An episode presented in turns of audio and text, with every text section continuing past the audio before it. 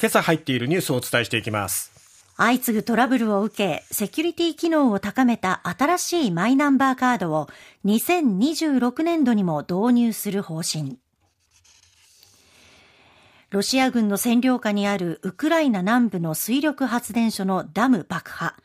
周辺住民は避難を余儀なくされ、原発への影響も懸念。半導体を受託生産する世界最大手の TSMC。日本で2カ所目となる新工場について、熊本県内に建設する方針を明らかに。入管難民法改正案をめぐり、採決予定だった委員会はまたも取りやめとなり、採決は9日以降にずれ込む見通し。福岡県町村会の会長選挙が行われ、水巻町長の三浦氏が新会長に選出。2票差で現会長の応答町長を破る。まずは、マイナンバーカード、もう新しいの作るの？って思ったかもしれませんけれども、はい、えー、この政府のデジタル社会推進会議は昨日セキュリティ機能を高めた新しいマイナンバーカードを2026年にも導入する方針を決めました。で、まあ、マイナンバーカードっていうのは、2016年に交付がスタートしまして、はい、まあ、だからちょうど2026年にもっていうのは10年後っていうことになりますね、交付からですね。で、ねはい、まあ、表には顔写真、そして名前や住所、生年月日、性別の4つの情報が記載されて、で、裏面に12桁の個人番号が記されているものですが、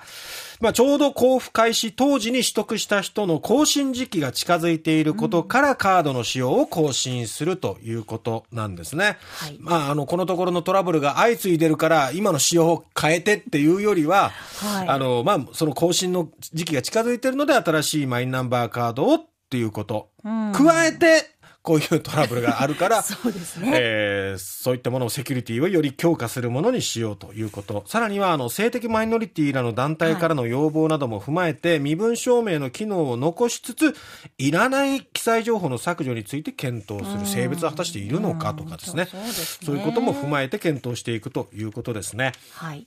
ただまあ人為的ミスを低減するためにデジタル化を進めて人が介在する機会を減らしていく方針ということですね、はい、ただ一方で改定案には銀行口座の開設などオンラインでの本人確認について原則としてマイナンバーカードに一本化することも盛り込んだということなんですけど、うん、そのまあマイナンバーカードを普及させたいっていうその思いばっかりがなんか先行して別に今運転免許証で事足りるんであればそれはそれで残していいんじゃないのかなと思うんですけどもなんかそのあたりが普及を加速させたいっていうそのなんか政府の思惑なんかその辺も見えてきますよね。はい、さて、えー、ウクライナ軍南部作戦司令部は6日、ウクライナの南部のヘルソン州にありますカホフカ水力発電所のダムをロシア軍が爆破したと発表しました。一帯はロシア軍の占領下にあります。えー、ドニエプル川というウクライナをこう縦断する、うん、まあ、南北に流れる川あります、はい、その上流部には首都のキーウもありますけど、ちょうどその下流ということになります、場所的にはね。えー、ウクライナのゼレンスキー大統領は発電所を内部から爆破したとロシアを非難したということです。うん、一方、ロシアメディアによると、ペスコフロシア大統領報道官は、ウクライナによる破壊工作だと批判したということで、まあ双方主張違うわけですよね。まあどちらが本当なのかということですが、ウクライナとしての見方は、えー、このダム爆破の狙いをですね、ウクライナ軍が川を渡るのを阻止するためじゃないかということ。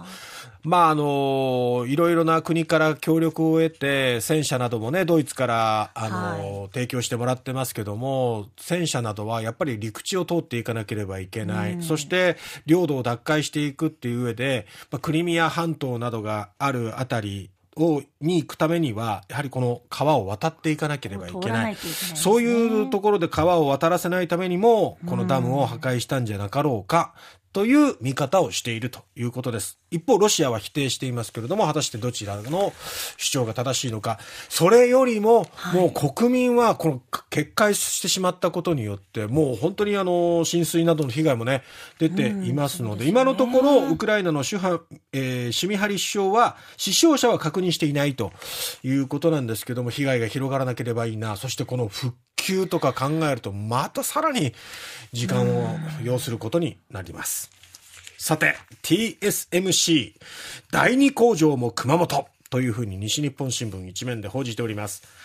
えー、世界最大手の、まあ、半導体メーカー TSMC の劉会長は昨日台湾の、えー、都市で開いた株主総会後に記者会見しまして日本で検討中の2カ所目の工場について土地はまだ取得段階だが場所は熊本県だと。明らかにしたと熊本に建設することはもう決まってね、はい、というふうに明らかになりましたね。うん、計画は今あの日本政府と交渉中だというふうに述べているということです。えー、まだこの第一工場に関しても建設中なんですけども、はい、もうその段階からすでに第二工場の話も出ているということで、うん、えー、さらなるまあこう増産体制を築いていくということになると、まあ九州経済的にはますます発展していくということになりますし、はい、あとはやっぱりサプライチェーンを確保するという意味では日本もこの今半導体っていうのはね、うん、えー、非常に重要視していますのでこれは大きなニュースということになると思います。さて、入管難民法をめぐってなんですけれども、もう国会の会期末も21日なので2週間ということになりましたが、うん、立憲民主党が今政権との対決姿勢を強めておりまして、昨日は難民認定の申請中でも外国人の送還を可能にする入管難民法の改正案をめぐって、所管する斉藤法務大臣の問責決議案を参議院に提出しました。改正案の採決予定だった法務委員会はまたも取りやめということになりまして、本会議での採決は9日以降にずれ込む見通しとなりました。